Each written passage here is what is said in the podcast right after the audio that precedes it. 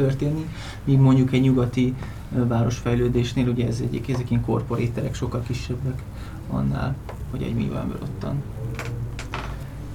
majdnem csináljon. Zárjátok le. Le kell azt hiszem, hogy zárnunk ezen a ponton, bár megkérdeztem volna, hogy ha már így a konferenciák idejét, vagy azoknak a referenciáit tekintve egy elérkeztetek a, a jelenben, mi lesz a következő lépésetek, vagy tervettek, de lehet, hogy ez még talán korai. Arról beszélgettünk már, hogy a formátumot kicsit alakítjuk, mert mm. hogy nagyon jó ez a konferencia formátum, de mindig a konferencia, ez a, a kérdés-válasz része a legizgalmasabb, ahol, ahol elkezdenek beszélgetni mm. egymással ezek a kutatók, és hogy erre valahogy erősíteni kéne, hogy legyen, minimum legyen egy workshop, vagy több workshop, vagy, vagy csak workshop legyen, mm. ahol, ahol ütköztetjük, mert, mint amit mondtunk, minden ilyen gyerekcipőbe jár ezzel a, ezzel a régióval kapcsolatban, sokszor nem is kutatók jönnek, hanem rajongók jönnek a konferenciára, akik hoznak egy témát, és akkor az, miért színleljük azt, hogy ez egy tudományos uh-huh. Egyébként a mostani adások is elérhetőek a Transmodern YouTube csatornáján, hogyha a hallgatókat érdekli, Igen. akkor szemezgessenek. Köszönjük szépen, akkor a, a, a Mixcloud-ra úgyis fel fog kerülni az adás, és akkor ott a, a linkek formájában elérhetővé is tesszük. Én nagyon szépen köszönöm szerkesztőtársammal, Bodi Loráncsal. Köszönjük. köszönjük szépen, köszönjük. hogy eljöttetek, hogy Az utolsó szám pedig stíl, stílszerűen az Eszkalátor című együttestől lesz, amit egyébként Szemerei Samu hívott fel, hívta fel rájuk a, a, a figyelmemet. Ez a magyar EBM Electric Body Music soha nem volt történetét gyarapító 90-es évekbeli obskúria, Das ist Verboten címmel. Köszönjük szépen, sziasztok!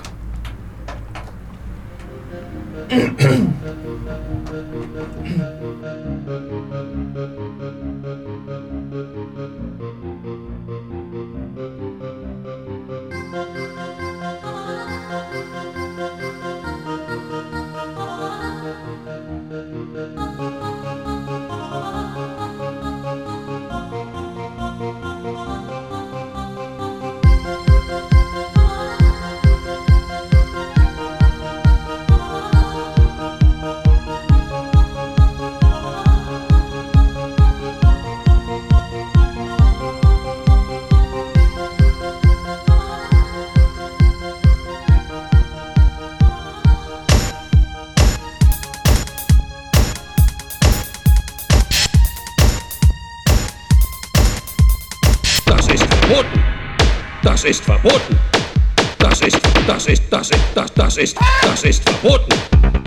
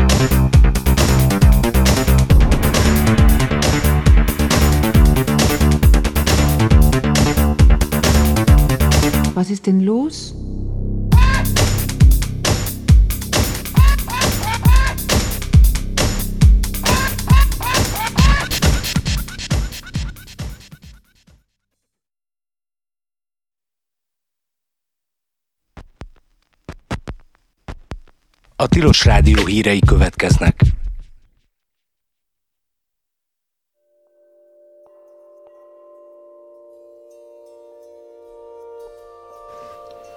Öt éves születésnapját ünnepli az augusztus 16-án induló Malom Fesztivál az Észak-Vajdasági Oromközségben, olvastuk a fesztivál sajtóanyagából. Az Összművészeti Fesztivál, amit egy szélmalom köré szerveztek a község szélén, egyre többféle programnak ad otthont. Már augusztus 13-án elkezdik munkájukat az alkotóműhelyek, lesz zenei, táncos, filmes, fotós és színészműhely is. A fesztivál három napja alatt kilenc ország, Szerbia, Magyarország, Horvátország, Szlovákia, Csehország, Románia, Mexikó, Franciaország és az USA mintegy 60 különböző zenei programjával találkozhatunk. Lesz Lovasi András, Csizmadia Anna és Brasnyó Antal Brácsás, akik először lépnek fel a vajdaságban ebben a formában, a romániai Sample, a magyar Narkopóló és még sokan mások. Erős lesz a népzenei felhozatal, külön sátorral. Lehet majd kézműveskedni és a környéket felfedezni biciklis és kisbuszos túrákkal. A fesztivál a sátorozást és a saját edények, poharak használatát ajánlja a látogatóknak, ezzel is csökkentve a szeméttermelést. Izraelben le kellett állítani a Lod városi mozaik múzeum építését, mert régészek 1700 éves mozaikokat találtak alatta. A mozaikok jelentősen emlékeztetnek egy korábban a Jeruzsálemi Cion hegyen feltárt alkotásra. Még júniusban egy római kori villa földszintjének padlóját díszítő, kiváló állapotban fennmaradt, állatmotívumokkal, főként halakkal kirakott mozaikot találtak, jelentette az Izrael Hayom Izrael Ma című újság. Az egykor központi fekvése miatt igen jelentős városban 1996-ban fedezték fel az első különlegesen értékes, szintén a római korból származó mozaikot, amikor egy új út építésén dolgoztak. Az akkor megtalált valóságos és képzeletbeli állatokat ábrázoló, hatalmas, 180 négyzetméteres alkotás szintén rendkívül jó állapotban maradt fenn, és azóta bemutatták a világ legfontosabb múzeumaiban, New Yorkban a Metropolitanben, Párizsban a Louvre-ban, Szentpéterváron az Ermitásban. Ennek a mozaiknak az állandó elhelyezésére kezdtek egy új kiállítóhely felépítésébe, amikor Izraelben egyáltalán nem szokatlan módon félbe kellett hagyni a munkát, mert ismét régészeti kincsekre bukkantak a földgépek.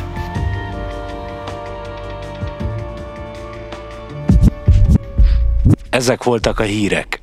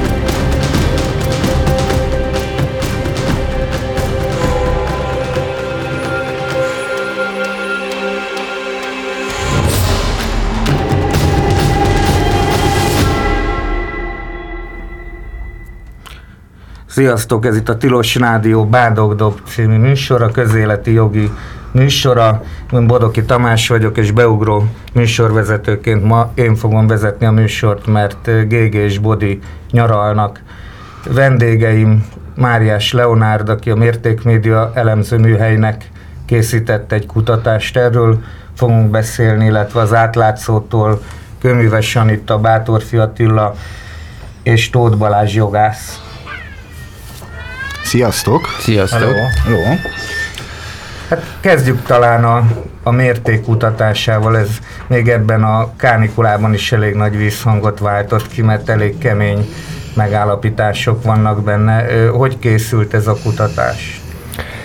Hát először is a előzményről annyit mondani kell, hogy a mértéknek ez a látszenzúra jelentése általában azt szokta feltárni, hogy milyen közvetett eszközökkel befolyásolják a sajtó működését, és tavaly még, illetve korábbiakban egyszerűbb dolguk volt a jelentéskészítőknek, a tavalyiban már én is részt vettem, tehát a 16-os évről szólóban, ugyanis akkor a médiát kellett szondázni, tulajdonképpen a média hátterét, azt, hogy hogyan működik, milyen, milyen az atmoszféra, milyen informális szabályok irányítják, milyen, milyen utasításokat kapnak újságírók, és ezt még viszonylag könnyű volt feltárni.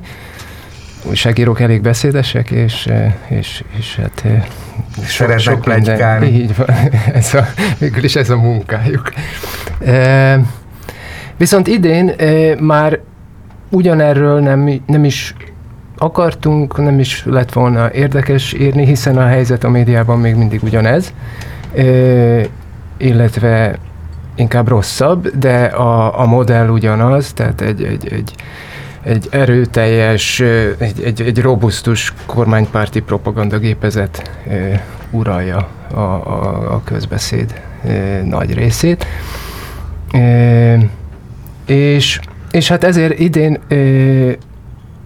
inkább azt szerettük volna megnézni, hogy, hogy milyen a, a hirdetési oldalról milyen hatások érik a, a médiát, és ezen belül is azt már tudtuk, és már régóta tudható, alaposan feltárt terület, hogy, hogy az állami hirdetések azok hogyan alakítják a, a különböző médiumok jövedelmezőségét és, és ö, ö, alapállását. Ezért most a piaci hirdetések mozgását próbáltuk megnézni, legalábbis a, a fő logikát, a modellt. És és hát a, a szokásos ö, módszert, módszertant követtük, ö, olyan piaci szereplőkkel próbáltunk háttérinterjúkat készíteni, akik, akik rálátnak erre a modellre, és el tudják magyarázni, hogy, hogy mik is a fő pontjai ennek a, ennek a működésnek, hogyan mozognak a piaci hirdetések, tehát a magáncégektől származó hirdetések hogyan jutnak el a médiához, és milyen szempontok esetleg politikai szempontok eltérítik-e. Szóba álltak veletek ezek az ügynökségek? Ezért, ezért, ez egy elég zárt világ, ugye nagy pénzek mozognak, nem szívesen adnak ki információkat. Hát igen, nekem tulajdonképpen ez volt az egyik legerősebb benyomásom az egész kutatás során.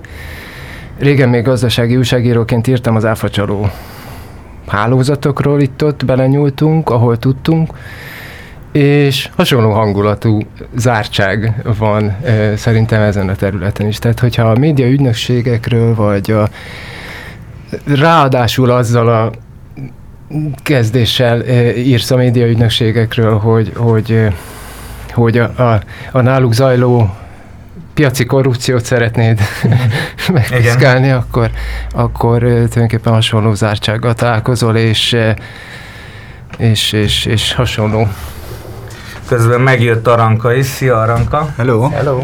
Gyere, segíts, segíts kérdezni a, a Mérték Média Elemző műhelynek az idei jelentéséről van szó, és Máriás Leonárd a, a kutatásnak a a, a készítője a vendégünk.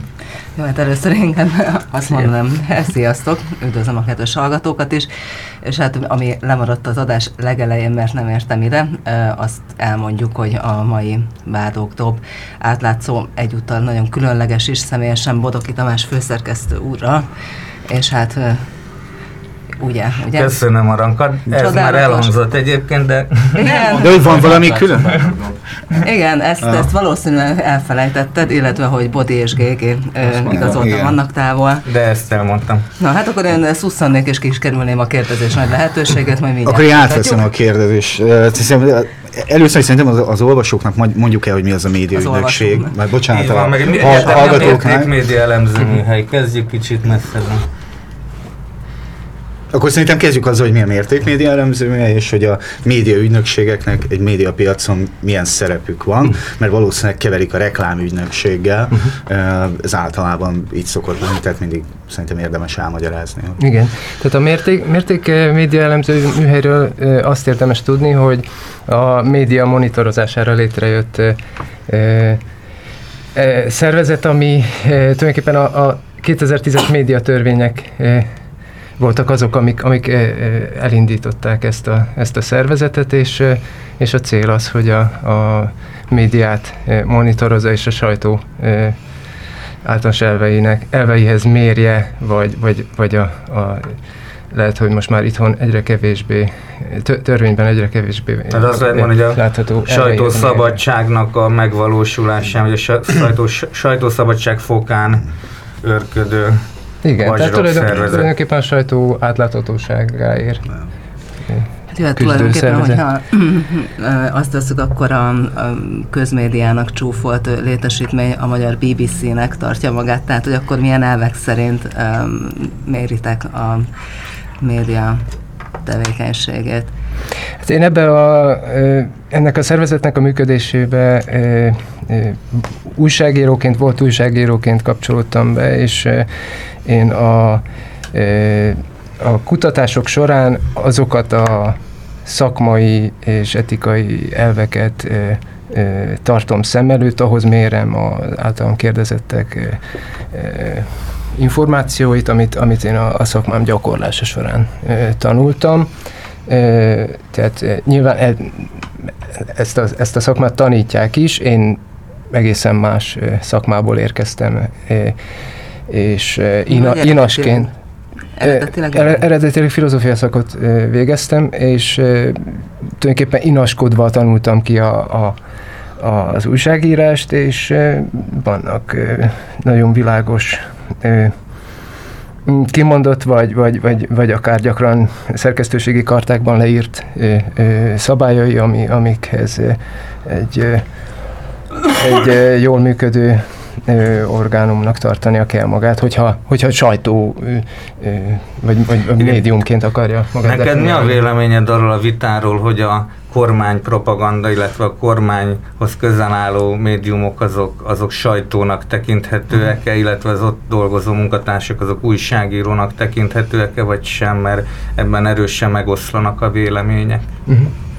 Hát az, a, az szerint, az iskola szerint, ahol én inaskodtam, nem tekinthetők eh, sajtónak, és nem, akik ott dolgoznak, nem tekinthetők újságíróknak, azért, mert eh, ahol én tanultam ezt, ott eh, a sajtó az egy olyan, eh, egy olyan tulajdonképpen eh, információ eh, eh, közvetítő eh, eleme a, a köz, közbeszédnek, a nyilvánosságnak, eh, ami, ami nem arra törekszik, sőt, az ellenkezőjére törekszik annak, hogy megmásítsa a híreket, vagy, vagy nem, a, nem a hírek manipulálása a célja, nem a hírek torzítása a, a célja. Tehát egyfajta igazsággyárról beszélhetünk talán, és, és a propaganda oldalon pedig inkább, inkább az ellenkezőjéről beszélhetünk. Tehát egy politikai aktív, tehát amikor újságíróként nem az a célom, hogy hogy hogy a valóságot, vagy az igazságot írjam le, minél, köz, minél azt, amit elkészítek, azt minél közelebb vigyem ahhoz, ami történt, vagy ami történhetett, attól függően milyen műfajt, műfajban készítem el az anyagom. Hogyha nem erre törekszem, hanem pont arra, hogy valamilyen politikai álláspontot jelenítsek meg, politikai értékeket, akkor, akkor az nem újságírás, az egy, az egy kommunikációs tevékenység. Na jó, de mi van akkor, hogyha ők ugyanazt gondolják magukról, hogy ők valóban újságírói tevékenységet végeznek? Ez egyébként így van, ők valóban ezt gondolják, tavaly nagyon sokukkal beszéltem, pont a média mérték kutatásához, ami akkor a propagandagépezet működését tárta fel végül valamilyen szinten, és, és ők, ők igen, az arra alapozzák a, azt, ahogy, ahogy ők működnek, legalábbis az újságírók erről számolnak be, hogy, hogy tulajdonképpen a, ők, ők mindig ezzel jönnek, hogy a másik oldal is ezt csinálja, és, és nézd, nézd a másik oldal is hogyan torzít, és, és én tulajdonképpen ö, ellenkező, vagy másik politikai álláspont szerint, de ugyanazt csinálom, és, és a sajtónak ez a, ez a működése a világot így kell elfogadni, ahogy van. Tehát ők a sajtót definiálják másképp. De, de szerintem ebben nem, tehát so, sok helyen kilóg a lóláb ebben, ennél az álláspontnál azért, mert... Mondasz hármat? Mert egyébként ez szerintem nem olyan egyszerű, nem olyan egyértelmű vita ez, tehát ugye, nem. Hogy ugye talán egy filozófusnak fel lehet azt a kérdést tenni, hogy, hogy, hogy mondjuk a, a, a világos, hogy ideológia mentes gondolkodás, emberi tevékenység, pláne újságírás nincs, tehát hogy az szerintem mi is, vagy amikor egy írunk valami dolgozunk, akkor nekünk is van egy ideológiánk, egy elképzelt értékrendünk, egy világképünk valami, és az nyilvánvalóan meghatározza azt, hogy mi egyébként hogy írunk. Igen. Tehát, hogy ehhez képest miben más szerinted az, az, a, az, a, az amit te propaganda sajtónak nevezni? Vagy ez meg lehet-e fogni, én vagy inkább, ez egy nyitott kérdés? Én, én inkább átmennék a, a, arra, hogy, hogy miben más a sajtó a, a, a, a szerintem helyesen működő sajtó ö, ö, attól, ö, mint hogyha csak ideológi, ö, politikai ideológiák szerint működne. Én azt gondolom, igen, végül is minden ideológia szerint zajlik, így még egy, egy, egy általam szakmainak gondolt sajtóműködését sem tekinthetjük ideológiamentesnek, de azt gondolom, hogy a sajtónak van egy, van egy saját ideológiája, ami, aminek az a, az a lényege, hogy nem politikai ideológia, hanem, hanem egy szélesebb szélesebb horizonton próbálja elhelyezni mindazt, amit csinál, és, és, és ennek az ideológiának pont az a lényege, hogy, hogy nem a politikai értékek, vagy nem a politikai erők alakítják hanem például az olvasók érdeklődése alakítja, például a nagyon egyszerű számon kérhető szakmai eljárások alakítják, például azt, hogy, hogy, hogy meg, legalább törekszik a, a sajtóban dolgozó ember leellenőrizni az információ hitelességét. Tehát én, én úgy érzem, például nagyon fontos alapeleme a sajtó ideológiájának vagy filozófiájának, hogy a közhatalom ellenőrzésének az hm. igényével lép fel. Tehát a, a, a fékekhez és az ellensúlyokhoz sorolja magát, nem pedig a főhatalom részeként jelenik meg. Tehát ami a főhatalom részeként jelenik meg, az a kormány kommunikáció, az nem szerint én is hajlok arra, hogy az nem, nem sajtó. A, a, a szabad sajtó az mindig a, a, a, a közhatalom ellenőrzésének igényével jelenik meg. Um, tényleg eh, kedves hallgatók is hozzászólhatnak a témához szerintem. A telefonszámot mondtátok-e vajon? 215 37 73 igen, és meg jól emlékszem rá. De ha már így az újságírásról beszélünk, akkor vagy az újságírókról, akkor szerintem így, így mindenkinek szól ez a felvetés, hogy hát azok, akik mondjuk most nevesítsük, de így a, a közmédia propaganda gépezetébe kerülnek be kvázi gyakor, gyakornokként, azoknak igazából esélyük sincs nagyon az objekt, tehát hogy a a, összefoglalva mi mércénk szerinti újságírás elsajátítására, hanem ők azt kapják, azt tanulják ott, hogy amit csinálnak, az jó. Tehát, hogy a, az nekik a szakma, a manipuláció az az, első, tehát az, elsődleges közés, tehát hogy lehetne esetleg mondjuk a, az, akár az újságírók képzést, nem tudom, megváltoztatni, vagy, normál, vagy hogy lehetne rádöbbenteni ezeket a fiatalokat, hogy amit ők tulajdonképpen csinálnak, az nem kifejezetten egy objektív BBC-s újságírás. Hát ez már nagyon messzire vezet attól, mint a ami az eredeti témánk volt, hogy a mértékmédia elemző. Szerintem oda azért kanyarodjunk, kanyarodjunk vissza. vissza kanyarodjunk vissza. Igen, így felkeltetjük az érdeklődésüket, hogy olvassák igen, igen, olvassanak mértéket, mert egyébként szerintem ott ezek a dolgok elég világosan ki vannak fejtve, mérték.eu ugye a website, és akkor kanyarodjunk most vissza a, a az idei jelentéshez. Tehát tavaly a propagandagépet vizsgáltátok, idén pedig az ügynökségek világát. Mit találtatok, mik a legfontosabb megállapítások? Még halljuk már meg, hogy mi az a médiaügynökség. Halljuk meg, Bátorfi doktort felkérem, hogy definiálja a médiaügynökséget. De hát a Leo, Leo írta ezt a, a jelentés, de nagyon, nagyon szívesen egyébként. Mert a médiaügynökség az, aki elkölti ezt a pénzt a hirdetők helyett, ez nagyon egyszerűen. A reklámügynökség az, aki elkészíti a reklámot, a médiaügynökség pedig az, aki megvásárolja a reklám helyett a televízióban, rádióban, sajtóban, dióhéjban ennyi. Tehát ők kezelik a Ők pénzt. kezelik a nagy zsét. A igen. nagy lét, így van. Igen. Na, és mit, mi, és mit találtatok, Leo? Hát először is nem csak a médiaügynökségeket néztük, hanem tulajdonképpen próbáltuk a, a hirdetési piac fő, hirdetőket fő, is főszereplőit Igen. Mhm. nézni, legalábbis amennyire hozzájuk lehet férni ebben a témában.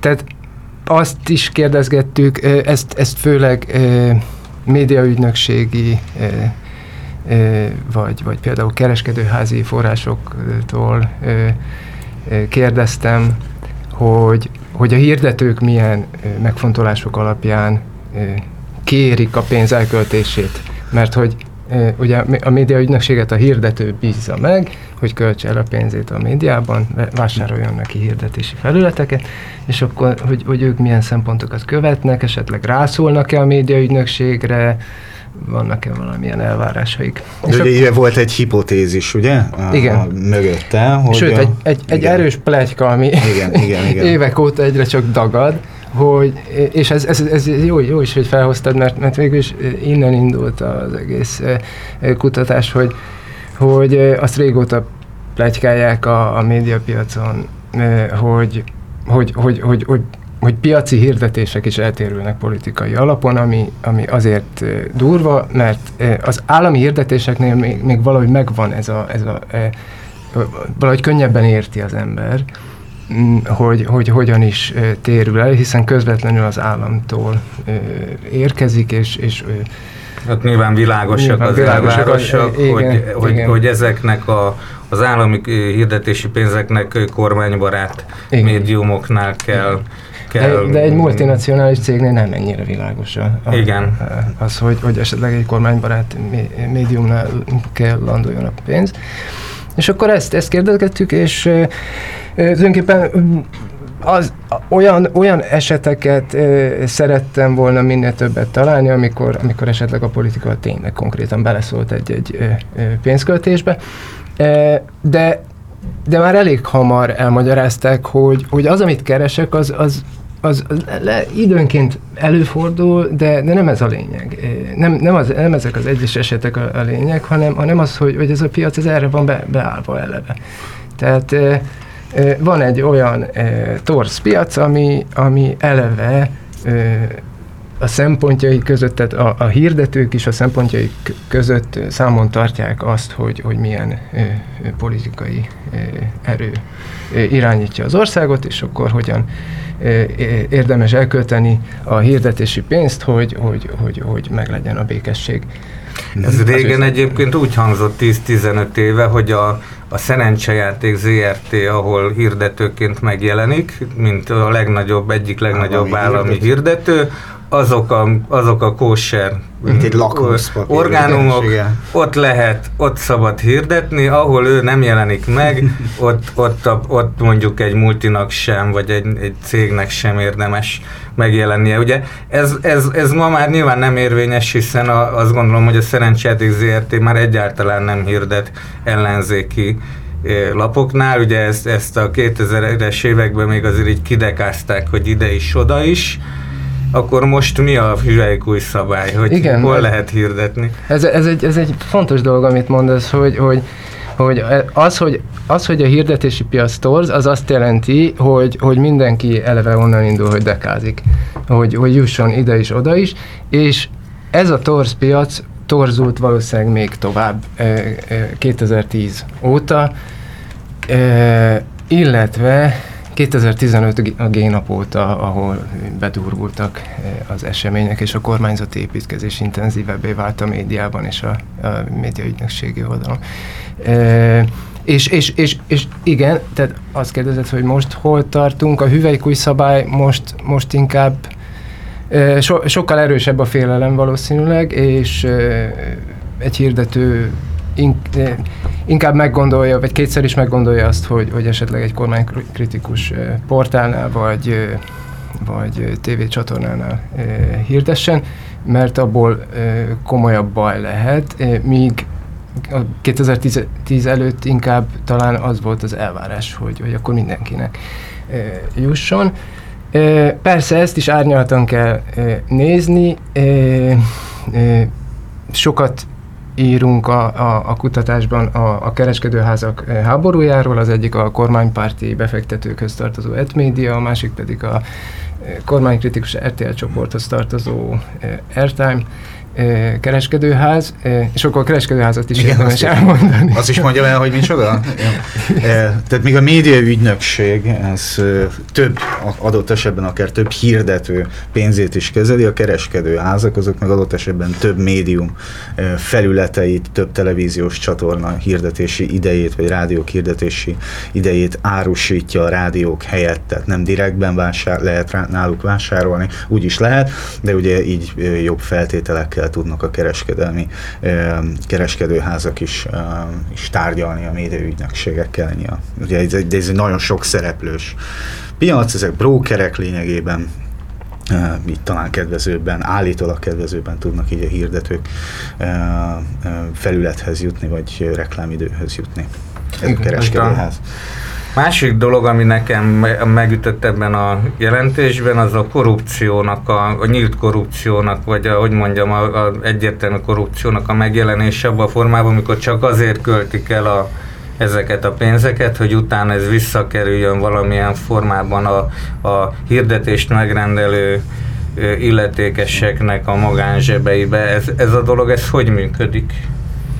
Um, én azt gondolom, hogy ezt a területet még eh, nagyon sokat eh, érdemes kutatni, eh, teljesen homályos de mi területről de mi a séma, úgy nagyjából? Épp ezt akarom elmondani, hogy, hogy én a kutatás során valami olyan mintázatot találtam, hogy, vagy, vagy olyan, olyan felosztását láttam a területnek, illetve úgy magyarázták, hogy, hogy van a média ügynökségeknek egy olyan csoportja, ami, ami ugye a hazai KKV média ügynökség.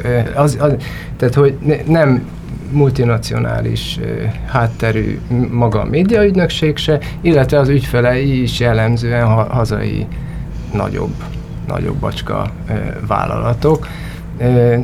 És, és, és ezeknél a, a, az ügynökségeknél elég gyakori, ahogyan magyarázták, hogy hogy vagy, vagy egy multinacionális hirdető marketingvezetője, vagy pedig egy hazai KKV tulajdonosa akár, vagy, vagy, vagy marketingvezetője úgy olyan árazást kér a, a médiaügynökségtől, hogy, hogy az, az, az elég magas legyen ahhoz, hogy vissza is csorogjon abból a pénzből, vagy megint csak a marketingvezetőnek, vagy, a, vagy maga, maga a tulajdonos szed így ki adózatlan pénzt a hirdetési pénz, pénz költésén keresztül. Ezt által, a séma általában, e, e, ezért is említettem az elején az áfacsaló hálózatokat, mert itt is ilyen hálózatos rendszer van elég gyakran, tehát a, a séma úgy néz ki, hogy a hirdető bár a médiaügynökséggel állapodik meg,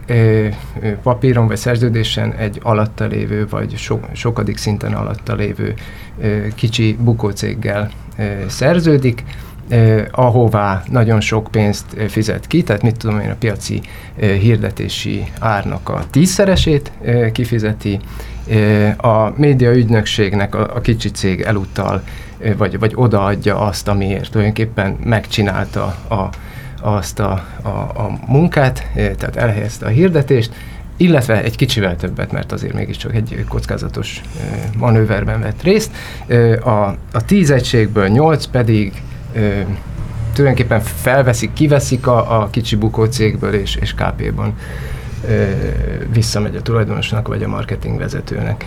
E, és a, azt, hogy a bukó céggel mi történik, az senkit nem érdekel, hiszen a tulajdonosok, ügyvezetők, külföldiek és és Mert fantom, fantomizálják igen. őket gyakorlatilag. Igen.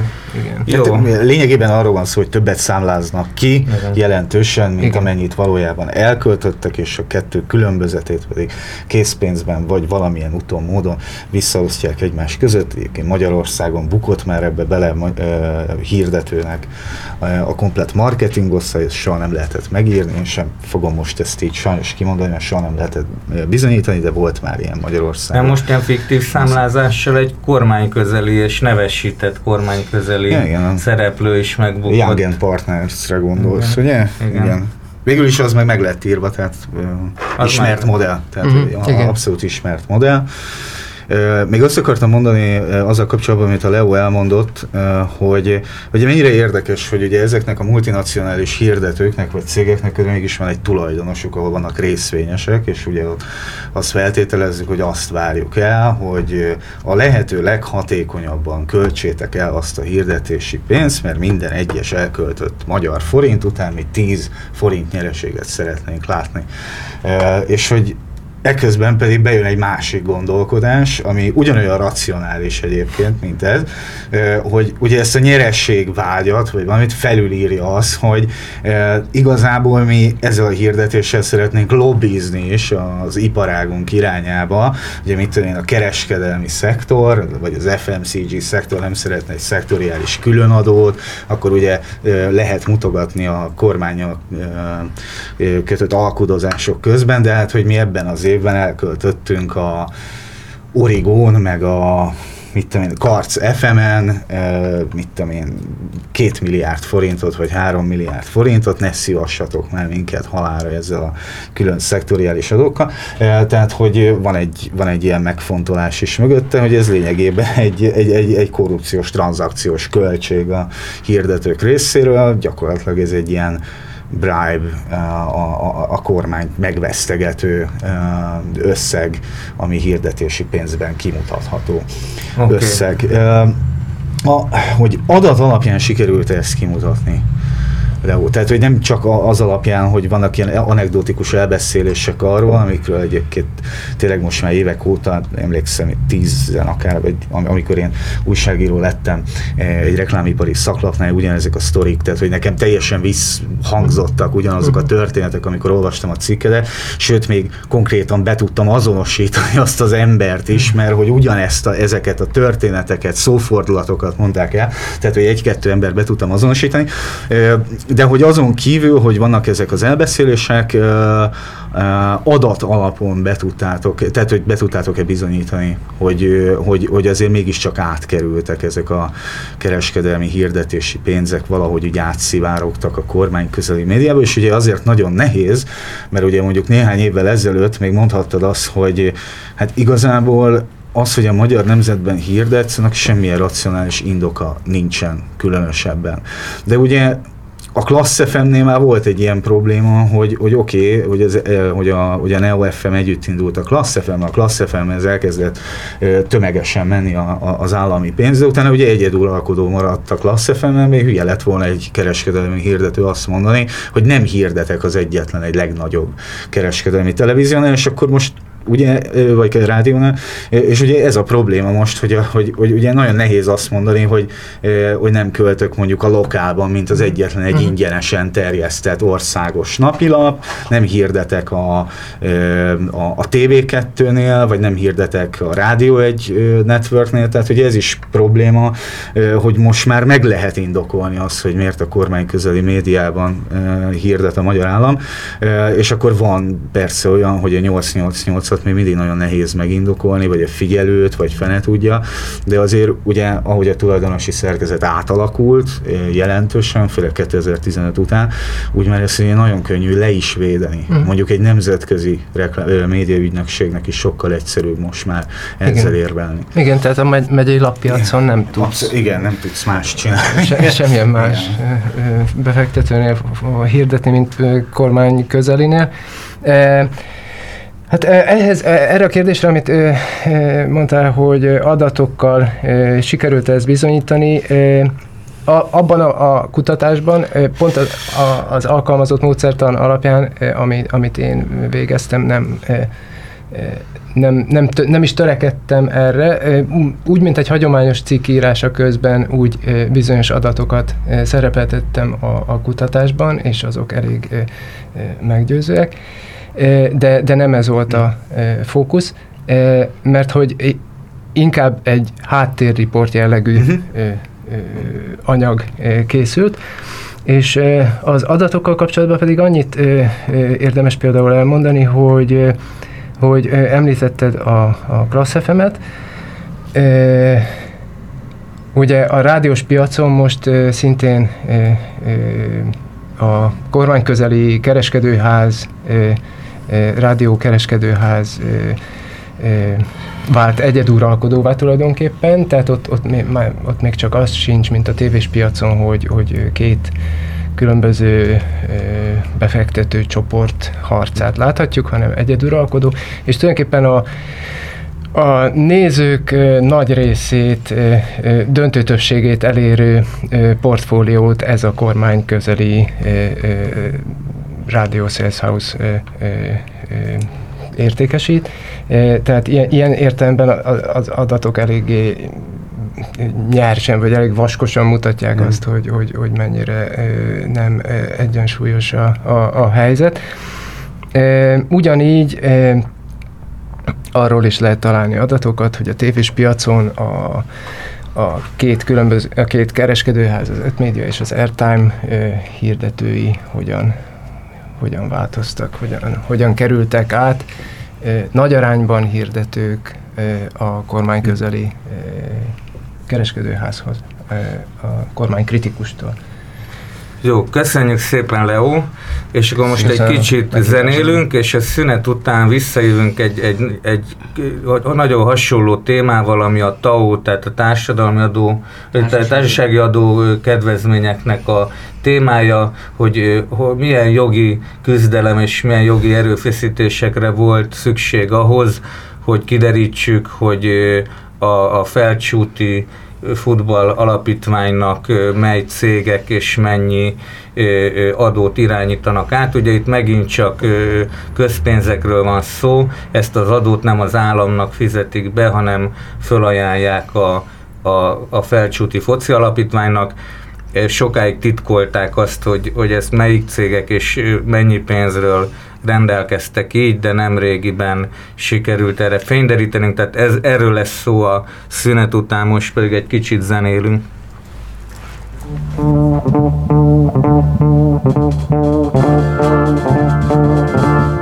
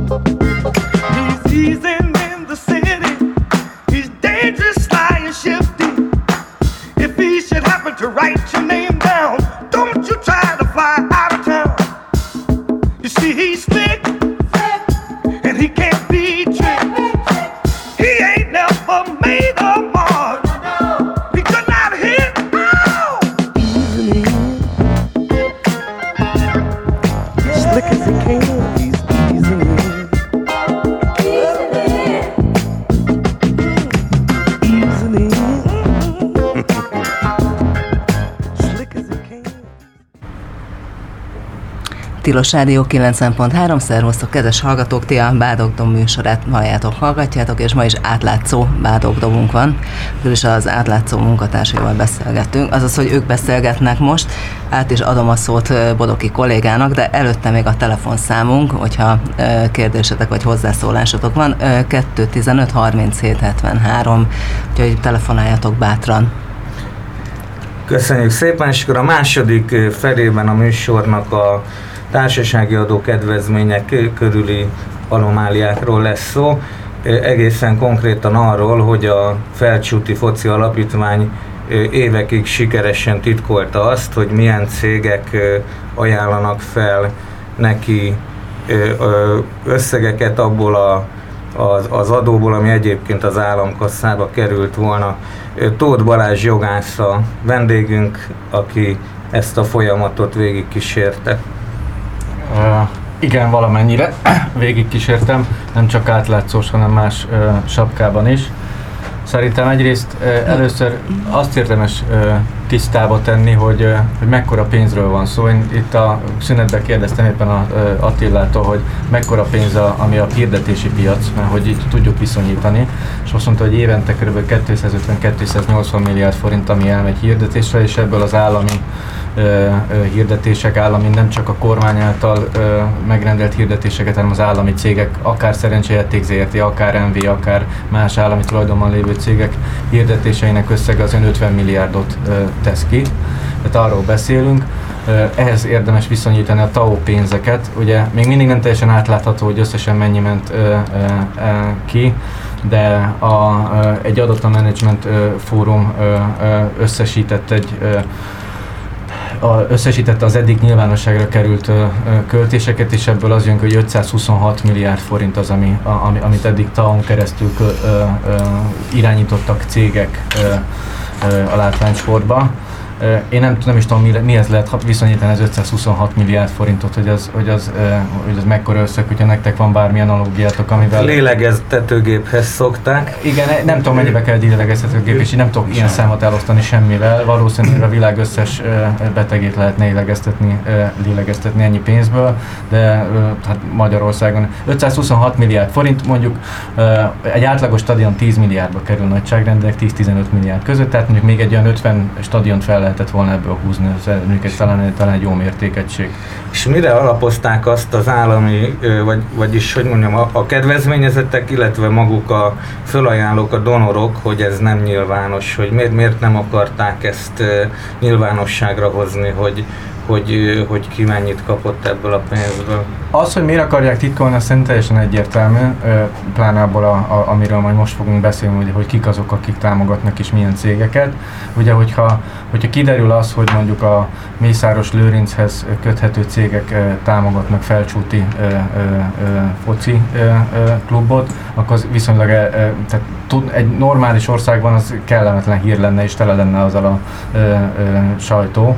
Ö, mert hiszen a fociklub is az ő irányítása alatt Mert a fociklub is az ő irányítása alatt áll, meg a cégek is az ő irányítása alatt, ráadásul ugye azok a cégek jellemzően egyébként közbeszerzésből ö, ö, ö, szereznek, kapnak óriási megrendeléseket, tehát itt több száz milliárdos megrendelésekről ö, beszélünk. Magyarul gyakorlatilag lelepleződik az a modell, hogy ö, a ö, kormány vagy a kormányhoz közel álló személyek barátai indulnak közbeszerzéseken, azt rendszerint megnyerik, ugye Génap előtt ez volt jellemzően a Simicska, a Génap után meg a Mészáros, a Mészáros cégei kapnak nagy állami megrendeléseket, amiket ugye mi fizetünk közpénzből, ebből ezek a cégek termelnek nyerességet, ezt a nyerességet pedig nem adózzák le, hanem, hanem az adófizetés helyett, tehát hogy a konstrukciót értjük, a társaság azért hívjuk TAO-nak, mert a társasági adófizetés helyett egyrészt a társasági adóalapjukat csökkentik az így felajánlott pénzzel, tehát mondjuk, hogyha valakinek van 100 millió forintos nyeresége, és ebből 10 millió forintot felajánl valakinek, akkor csak 90 millió forint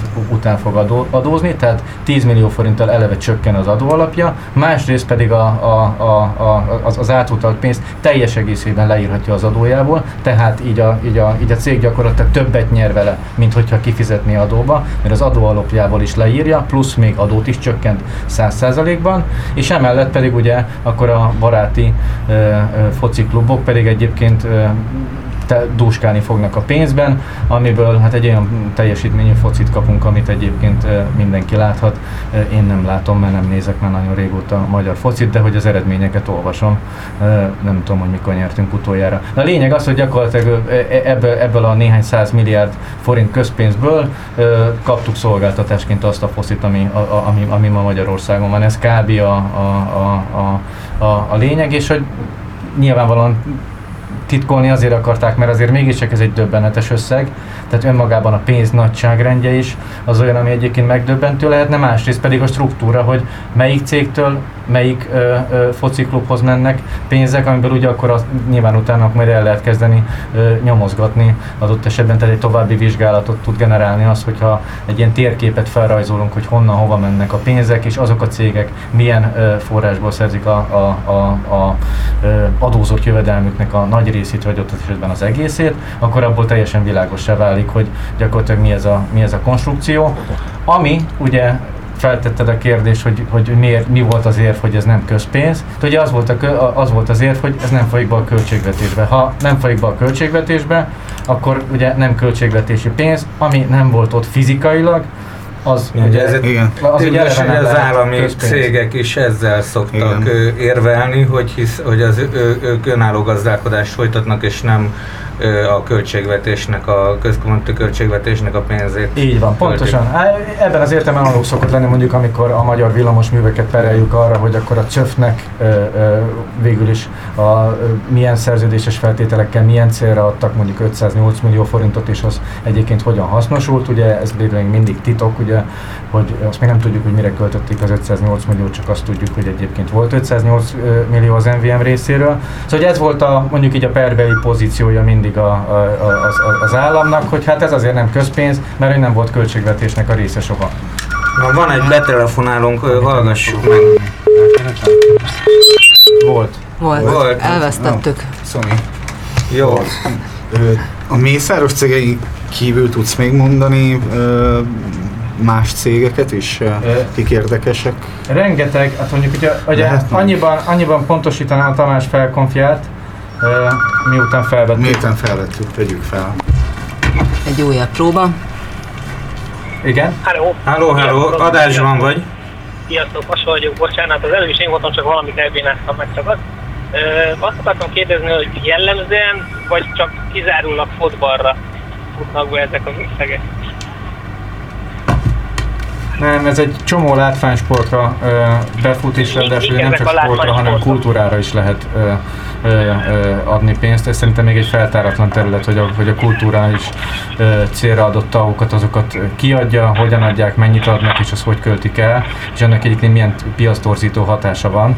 Tehát, hogy ö, ö, ebből a szempontból ez egy sokkal nagyobb ö, ö, falat, tehát az 526 milliárd forint az nem egészében focira ment el, ebben az így mondjuk korrigálhatom is akár magamat, hogy igen. Hát mik a látványsportok a futball, Kézilabda. kézilabda, jégkorong, Talán vízilabda, ö, igen. Tehát, öt, azt talán öt- öt van, igen. de igen, a- igen, de a futball magasan- Magasan viszi, nagyon magasan. Az összegekből, amiket majd fogok mondani, abból azért fog látszani, hogy itt magasan, ma- magasan a foci kapja a, a, a legnagyobb És a támogatást. kultúrában pedig ugye színházi produkciókra lehet... Zene is. Tehát a, és itt ugye a nézőszámokkal szoktak trükközni, de ez, ez egy, megint egy olyan dolog, amivel mi kevésbé Így, foglalkoztunk, igen, mi a igen. futballra koncentráltunk. Világos, még egy kérdésem volna, ez akármelyik, bármelyik, valamelyik cégnek csinálhatja, vagy ezek kinevezett cégek, akik ezzel a tauval érhetnek. Megmondom miért, mert mint vállalkozó szívesen megtenném ezt az adózási módot én is. Így, nincsenek. Nyilván, tehát- nyilván csak vicce lehet, de hogy Nem, egyébként ez elérhet bárki? Nem Bármilyen- vicces, ö, semmi nem zárja ki, hogy bármilyen cég. Tehát, hogy a TAO törvény meghatározza, én nem vagyok adójogász, tehát, hogy ahhoz kéne egy másik kollégám, aki, aki, aki adójogi ismereteket is itt fejből vágna neked, de hogy alapvetően a TAO törvény meghatározza, hogy talán 22 per nagy B vagy C szakasz, ami, ami erről szól, hogy milyen cégek ajánlhatnak fel. Messze nem csak nagy cégek azok, amelyek egyébként felajánlhatnak ilyet, tehát, hogy ezzel egyébként tud élni olyan cég is, akik egyébként mondjuk nem a Mészáros és Mészáros és Igen, ki, baráti- ki, barátai. kimondottan kis cégeket is találtunk a felajánlók hogy- között, tehát mert hogy hát nem, ez egy nincs korlátozás. adózási nem, hogy nem is értem, hogy miért nem ezt csinálja mindenki. Tehát, hogy nem elég, hogy az adó alapodból, még magából az adóból is levonhatod az összeget, tehát én gyakorlatilag tulajdonképpen után már nem is adózni. Hát igen, ugye azért a, nyilván a, a, mondjuk így, hogy a a kedvező adózásnak a korlátja az, hogy mekkora ö, ö, mennyiségű pénzelköltésére adnak engedélyt. Már mindjárt elmondom, hogy hogy néz ki a konstrukció. Tehát azért az nem Jó. ö, történhet meg, hogy mondjuk a nem tudom hány ezer milliárd forinti társasági adót, azt egyébként ö, ö, elirányítjuk az összeset ilyen cégekhez, mert ugye, hogy amennyire ö, kapsz engedélyt, annyit fogsz egyébként ö, ilyen módon elkölteni. Ezt majd elmondom, hogy hogy néz ki. világos. Jó, én hallgatlak benneteket tovább, sziasztok! Köszönjük, szia! Hello! Jó, szóval, hogy a, a, a tehát ez volt a perbeli pozíció, elég sok per ment, ugye itt sok mindenki kezeli ezeket az adatokat, több, több minisztérium, a különböző látványsportágoknak az országos szakszövetségei, tehát ugye itt mondjuk az MLS, akinél vannak ezek az adatok, és az, a, az az adatigénylés, amiről most beszélünk, az egyébként egy MLS-hez benyújtott adatigénylés volt, amiben először a kollégák elég sok, talán jól hiszem, az, teljes adatbázis kérte kiadni, mire azt mondták, hogy hát ez valami 30 ezer munkaóra lenne, és rendkívül sok pénz lenne ezt ö, ö, Ugye ezt is mondjuk el, hogy, egy, egy, hogy, hogy néhány éve fizetni kell az adatigénylésekért, hogy az adatgazdák megszabhatják, hogyha nekik ez plusz munkát okoz a, a, a napi működéshez képest, azt kiszámlázhatják az adatigénylőnek, és ezért azóta nagyon gyakran találkozunk irreális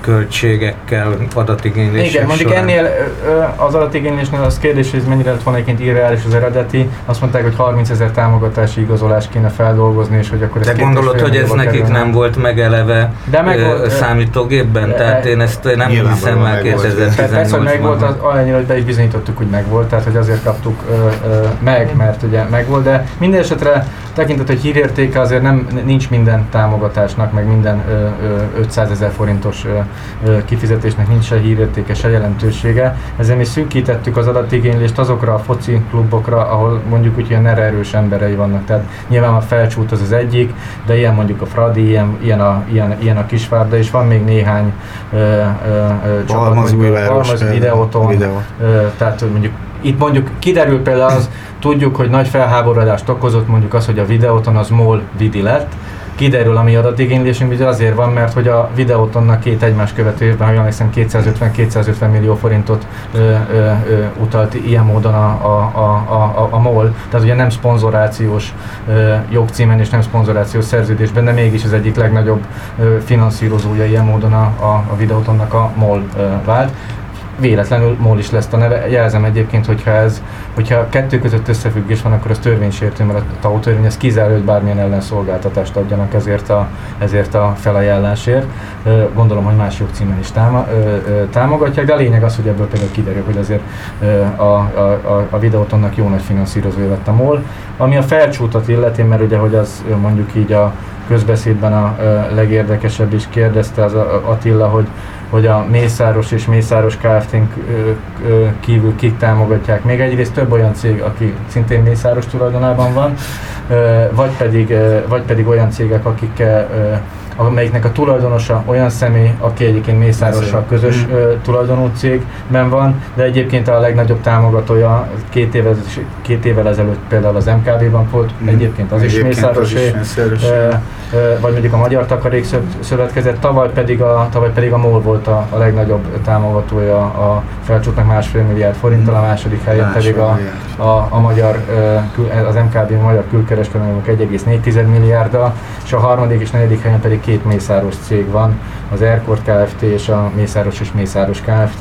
Ők ketten együtt durván 900 millió forintot adtak tavaly a felcsútnak. Szóval ilyen összegekről beszélünk, és a, a menete meg egyébként úgy néz ki, hogy, hogy ugye proforma formálisan három szereplős ez a, ez a modell.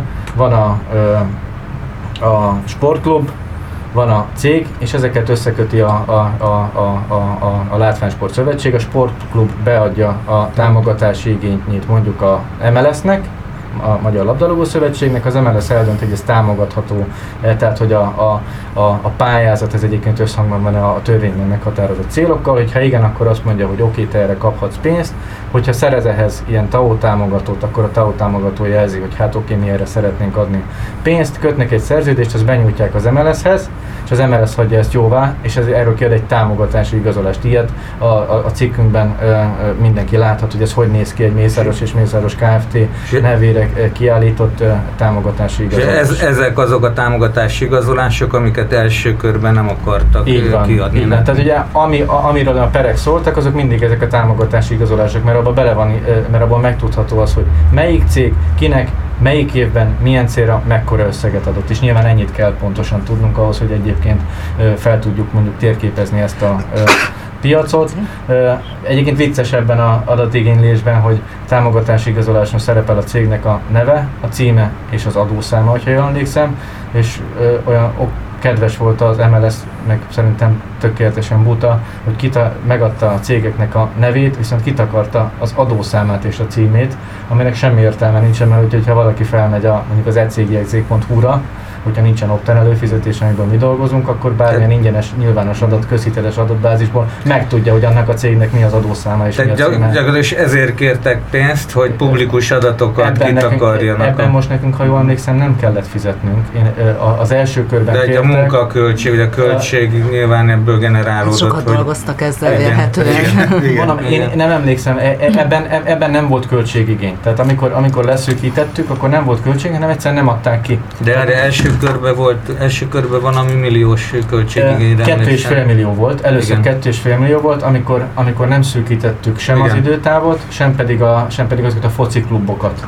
amikről szólt az adatigény, és aztán szűkítettük az időtávot is 2015-17-re, tehát három évre, másrészt pedig meg, meghatároztunk ezt a 5-6 nem tudom mennyi foci klubot, akire kértünk De adatot. most csak elvileg, tehát hogy én értem, hogy ez jogtechnikailag így sikerült megoldani, de hogy amúgy elvileg szerinted nem kellene ezeknek időkorlát és mennyiségi korlát nélkül eleve nyilvánosnak lennie? De olyannyira úgy van, annak kéne lenni, hogy akkor, amikor ugye ezt az egész konstrukciót kellett engedélyeztetni az Európai Unióval, és az engedélyeket még 2011-ben, amikor ezt kitalálták, és ugye akkor ott úgy adták ezt el, hogy ez egyrészt közpénz, másrészt pedig minden nyilvános Igen, lesz. igen.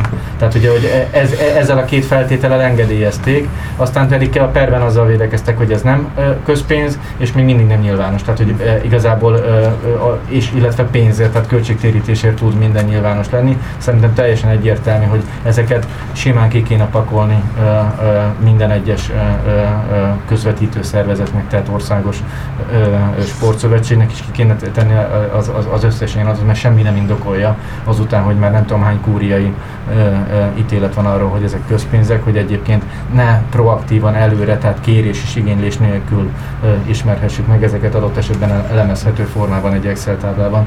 Én nem értek az informatikához, de aki egy kicsit is tudja kezelni az Excel De legalább azt, ami megvan, tehát ezeket a támogatási igazolásokat, aztán, hogy abból ki hogyan gyárt magának adatot, az már az, az, az de, Igen, dolog. de hát ugye ez nem cél, az világos, hogy ez nem cél.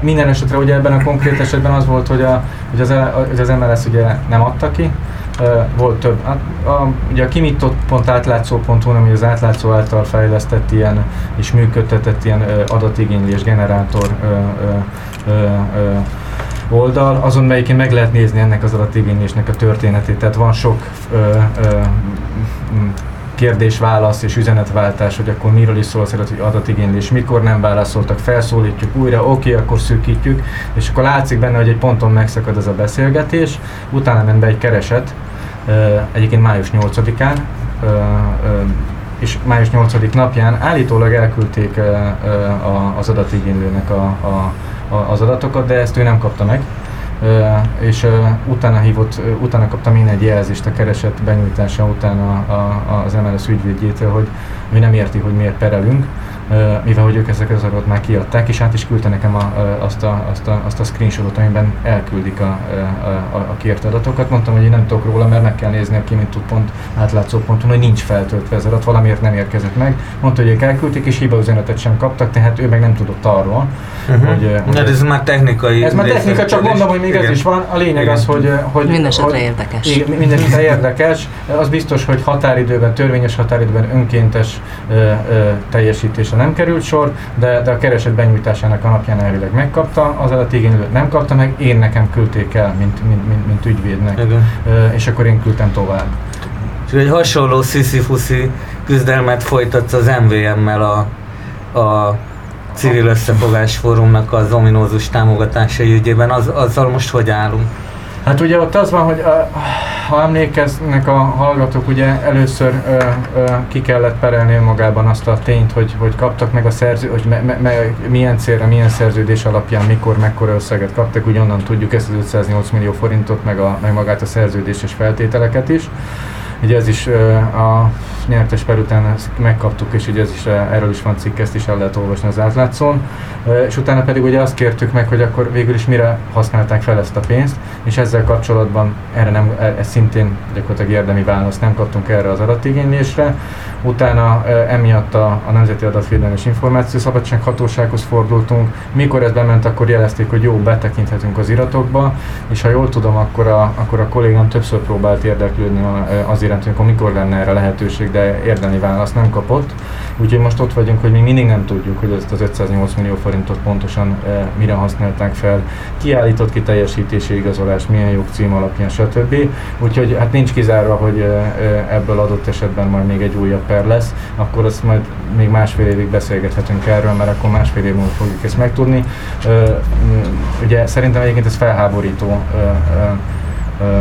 és szerintem jogrendszerbeli hiányosság is, hogy, hogy ennek mondjuk nincsen büntet. Ugye, hogy van olyan büntetőjogi tényállás, ami a közérdekű adat eltitkolása, de az csak arra az esetre szól, hogyha valaki ténylegesen nálad lévő adatról azt mondja, hogy az nincs nálam, vagy pedig jogerős ítélet alapján az ítéletben meghatározott határidőben nem teljes. Igen, ugye ez ügyben voltunk rendőrségen is nem régiben tettünk egy feljelentést, mert egy nyert per után nem adták ki az adatokat, és érdekes módon, ahogy közzétettük annak, csak annak a tényét, hogy mi tettünk erre egy feljelentést, másnap megkaptuk, megkaptuk az, az adatokat. Igen, de ugye és éppen tehát, hogy ebben az esetben lehet ezzel az mondjuk nyomásgyakorló eszközzel élni, de itt most teljesen nyilvánvaló, mert ki van mondva, jogerős ítéletben, hogy ez ezzel a támogatással, a szerződéssel kapcsolatos minden adat közérdekű adat. Ennek ellenére, mivel még konkrétan ebben az ezen adati, adatigénylés kérdésében nincsen jogerős ítélet, ezért mindaddig, amíg az nem születik meg, addig a, az, az adatigénylés nem teljesítés, ez egyébként nem lesz bűncselekmény, úgyhogy addig ezzel egyébként lehet szórakozni. Hát bármeddig el lehet húzni egy ilyen Hát bármeddig nem, de másfél évig igen. Pont, hogy már ne legyen annyira izgalmas az eredeti hát kérdés. másfél év alatt igen. igen, születik annyi hír, amire én nem fogok emlékezni, már én sem fogok emlékezni, hogy, hogy egyébként még ki mikor mit lopott, vagy adott esetben uh, gyanús körülmények között uh, tett zsebre.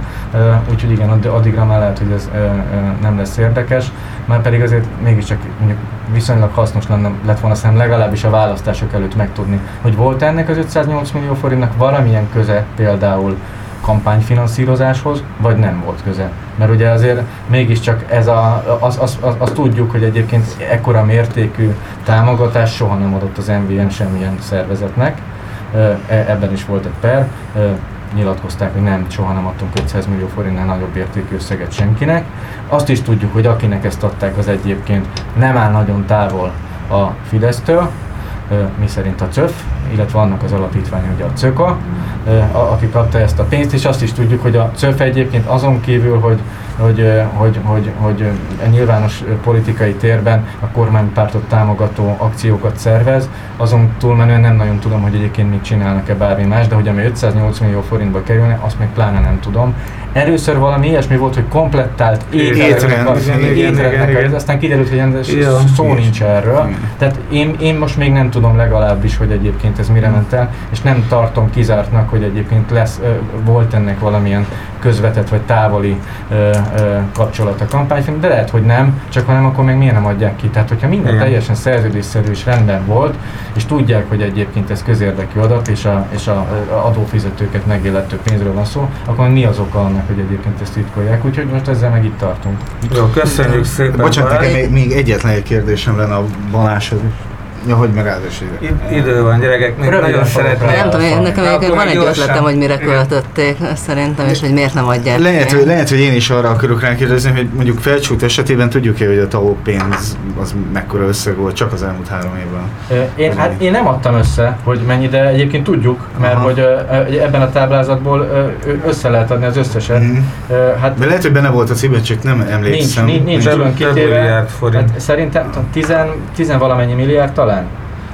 Gyerekek, menjünk tovább, menjünk, mert menjünk, nem menjünk. lesz ide az utolsó témánkra, ami az egyik kedvenc témám volt a, az elmúlt időszakban az átlátszón, mégpedig a budapesti köztéri szobroknak a gender szempontú vizsgálata, ez most Na, több szempontból is, ez most több szempontból is érdekes téma, tehát egészen konkrétan arról van szó, hogy Kőműves Sanita és Bátorfi Attila kollégák megvizsgálták azt, hogy a budapesti köztéri szobrokon belül milyen a férfiaknak és a nőknek az aránya, illetve még az állatokat is belevették ebbe a vizsgálatba, a kutatásba, hogy erről Anita egy pár szót, hogyha mondanám nem vettük bele az állatokat külön a kutatásba, ezt szeretném először kihangsúlyozni, de ők is benne voltak.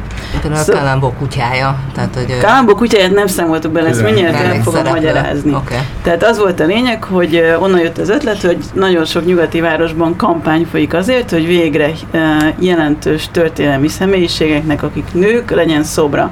És nagyon sokszor ez onnan indul, nem onnan, hogy na keressünk végre egy nőt, hanem hogy, hogy vannak nők, és még sincs szobruk, és nagyon sok amerikai városban, Londonban, több, több nyugati városban kampányok és pénzgyűjtések zajlanak ilyen szobrokért, és azt gondoltuk az Attilával, hogy akkor megnézzük, hogy Magyarország, és hogy Budapesten vajon hogyan állunk, és nem árulok el titkot, mert megírtuk a cikkben, de az Attila egy nagyobb szobros projekten dolgozik, és ez annak egy kis előszele lesz most, és az ő adatbázisát használva néztük meg, hogy a budapesti köztéri szobroknak melyik része nő, férfi, állat, szimbólum, ilyesmi. És nagyon fontos kérdés volt még az is, hogy ha már van nő, akkor az történelmi személyiség, vagy csak egy szimbolikus alak? Mert Ugye nagy... a szimbolikus az általában ilyen erotikus, mesztelen. Nem feltétlenül erotikus, de hogy nagyon sokszor nincsen rajtuk ruha. Tehát, hogy ezek a tavasz... Zsánerábrázolás. Zsánerábrázolás, igen. Tehát tavasz, nyár, véradás, táncolás, nagyon sokféle dolgot ábrázolnak. Nő, nő, nő, nőcsoport hordóval, vagy igen. Mi? Korsóval, bocsánat. Korsóval, igen. abba, abba, abba nagyon, nagyon sok nő korsóval, vagy nők korsóval Igen, van. tehát, hogy, és akkor az derült ki, hogy körülbelül van egy ilyen 700 szobor, ami férfi, 150, ami nő, és ebből összesen 35 az, akinek neve van, az, az nem ilyen mesztelen zsáner szobor, hanem, hanem valóban történelmi alak. És az állatok úgy jönnek ide, hogy 45 olyan szobrot találtunk, ami állatszobor, és ez még mindig több, mint a hány nevesített nő. És akkor itt mesélem el a, a kérdésedre, Aranka, mert módszertant, hogy csak azokat az állatokat számoltuk ebbe bele, akik önállóan kaptak szobrot. Tehát a mellék alakok, mint Kalambó kutyája, vagy a Mátyás király alatt a ló, azok nem számítanak. Tehát csak ma Mackó Mackó, bácsitól kezdve a szabadságot jelentkező Vékegalambig, meg a turulokig, tehát amik önmagukban állatszobrok, azokat számoltuk ide, mert mellék, mellék alakként iszonyatosan sok lenne, ha nem volt energiánk, hogy a mellékalakokat összeszámoljuk, hogy ott hány, hány állat van, mert ott nagyon sok lenne. Aha, tényleg, és azt ö, említetted, hogy hát a, a nők, vagy mondjuk a zsáneralkok is így valamit csinálnak, mondjuk hordót cipelnek, vagy bár, bármi hasonló. Hogy, ö, többnyire akkor ezek szerint a nő, nő, női alakok dolgoznak a szobrokon, ugye? Ezt Érdek, mondhatjuk? érdekes. De nem de, nem szerepek, vagy a társadalmi nemi szerepek, azok milyen módon jelennek meg ezeken a szobrokon? Hát, hogy szerintem nem a dolgozás lényeg, hanem hogy dekoratívak. Tehát ezeknek a szobroknak szerintem a legfőbb Igen, mert én szerintem funkciója, hogy, hogy ilyen... szépek legyenek, és... Én ilyen fejjel nem gondoltam át egyébként. De és szép, egy... mint erotikus, vagy szép, mint esztétikus? nem sok mesztelen uh, hölgy alak jelenik meg a, a, a szobrot, nem csak Magyarországon, hanem, hanem máshol világon is, de, de amit Aranka felvetett egyébként, ebből doktorit lehetne írni egyébként hozzáteszem, tehát művészettörténet tanszékben, akár, mert azt el tudom képzelni, hogy ugye Ugye a cikkben is leírta Anita, és nem, nem akarom az, a, a, az ő kenyerét ezzel elvenni, mert ez az ő cikke lényegében, és az ő ötlete volt, hogy ebből az adatbázisból egyébként csináljunk egy ilyet is. De hogy ugye ezt a, a cikkben is leírja Anita, hogy a, ugye a szocializmus alatt uh, ugrásszerűen nőtt meg az ilyen zsáner nő alakoknak a, a száma, tehát korábban ezek nem léteztek, mondjuk egy kút káván ott volt egy e, éppen tényleg egy korsóvizet kiöntő nő, akkor az volt, de a, a, a dolgozó nő, az kétségtelenül a szocializmusban jelenik meg, mint, mint ábrázolandó zsáner típus, és ebben nagyon sok e, kubikos asszony van benne, e, vagy amit el tudunk képzelni, tehát hogy az erős, kemény, öklű, szocialista munkásnő, ezekor jelenik meg. Ezeket leszették, nem? Nem, de egyébként... De, nem, egyébként nem, nem, nem az összeset szedték le, uh, nyilván a szoborparkban nagyon sok ilyen típusú ábrázolást található, de, de, de hogy ezek közül, főleg a zsáner típusú szobrok, azok megmaradtak azért hát Budapesten. Én azt is szívesen olvasom például, hogy akár az ilyen zsáner alakok közül, vagy csak mondjuk az ilyen kifejezetten mellék alakok közül, például általában a nőket hogyan ábrázolják, tehát az a, mert a, vannak olyanok, akik csak úgy vannak, tehát hogy így e, emelik a, a szobor csoportfényét, illetve valamit csinálnak, tehát hogy éppen valamilyen tevékenység közben, és az a tevékenység az például ez a, a hordótologatás, vagy a nem tudom, vagy a szőfon, és hogy a férfiak ezzel szemben, tehát hogy, hogy, hogy állnak és állam férfiaskodnak, vagy igen, nem és a, mut, a jövőben jövő, mutatnak igen, és irányítanak. és igen. akkor... Igen, ebben tegnap, vagy tegnap előtt a városban járva, sajnos nem emlékszem pontosan, hogy hol volt és melyik szobor, egy, egy nagy magyar történelmi alaknak, egy férfinak a, a melszobra volt, és így egy nála sokkal kisebb nő alak így felnézett rá csodálkozva. És ez például eléggé szimbolikusabban, hogy a nők, nőknek a szerepeit hogy jelent meg. Abszolút, érdekel, a hódoló, abszolút ilyen. Érdekel ilyen, a művész lelki világa. Csodálva, és nagyon érdekes volt, mert a férfi alaknak csak egy, az csak egy melszobor volt, és ahhoz képest a nő az, az teljes alkos volt, ráadásul sokkal kisebb, tehát méretileg ilyen, nem tudom, negyed akkora volt, mint a, a férfi, és csodálattal felnézett. És ez melyik korszak lehetett, bocsánat, csak ez egy újabb, vagy egy ilyen... Nem, ez egy régi szobor volt, egy ilyen, ilyen szerintem egy ilyen valamilyen 48-as politikusnak a szobra volt. Magyarországon egyébként tudunk olyan konkrét törekvésről, vagy mozgalomról, hogy egy nőnek, akinek még nincsen szobra, állítsanak szobrot? Nem, nem tudunk erről. Egyre több nőnek állítanak, tehát nem olyan rég került felállítása például két Lianna szobra, de én megkérdeztem a cikk írásakor a Budapest Galériát, akik ezt az egészet kezelik, gondozzák, hogy van-e épp tervben női szobor, és azt mondták, nincs. De egyébként a szoborállításnak annak ilyen kvázi közakaraton kell nyugodnia, vagy pedig mondjuk akár magánszemély is állíthatna? Abszolút, Abszolút lehet, ez Mondjuk állíthatnánk pénz kell hozzá, egyet, és gondolom, hogyha a közterületre, akkor kell engedélyeztetni, de beszéltem szakértőkkel ebben a kérdésben, és ők elmondták, hogy igazából nagyon kevés korlátja van, és ezért hát rossz minő, művészileg rossz minőségű szobrok, hát, tömkelege is kikerül. Az, a... hogy saját maguknak, magukról állítanak, illetve még élő személyekről, most nem jut eszembe annak a színésznek a neve, akit egy vidéki városban, egy Koncz Gábor. Koncz Gábor. Koncz Gábor. Koncz Gábor. Miskolcon, Miskolcon volt. Élő személy, tehát ott volt a saját szobrának az avatása. igen, tulajdonképpen egy kicsit így rejtve, de erre szerettem volna rákérdezni. Igen, igen, igen. igen. Tehát, hogy igen, gyakorlatilag ez, ez felhígult, és Hát nem lehet, hogy mondjuk egy Anitát és engem ábrázoló szoborcsoportot elhelyeznénk valahol, mondjuk nem tudom. Hát ha találsz egy magánt, de valószínűleg közterületre nem, nem biztos, hogy ki tudnánk helyezni, de mert mondjuk egy olyan akkor... magánterületre, ahol látszik, és van rá pénzünk, akkor szerintem ennek nem Jó, majd utána nevesítjük az alakjainkat, és akkor az plusz kettő. Legyen ez a végszó, mert lejárt az időnk, közadakozás közadakozásból szeretnénk arankát Kőre Sanitát és Szávúja Rankát megörökíteni, Szerintem átlátszós lányok is, tehát hogy minden, így lányok. minden átlátszós lány legyen. Sőt, kitágítjuk a kört, megjött a vihar is. A vihar is megjött, köszönjük szépen a figyelmet. Igen, köszönjük szépen, hogy itt voltatok, hallgatóknak velünk tartottatok, jövő héten is lesz átlátszó, átlátszó na ez már Freud volt, szóval jövő héten is lesz Bádok Dob, sziasztok! Átlátszó meg mindig van a neten a www.átlátszó.hu címen, köszönjük! Köszönjük, és a, igen, tehát egy hónap múlva itt is. Thank you.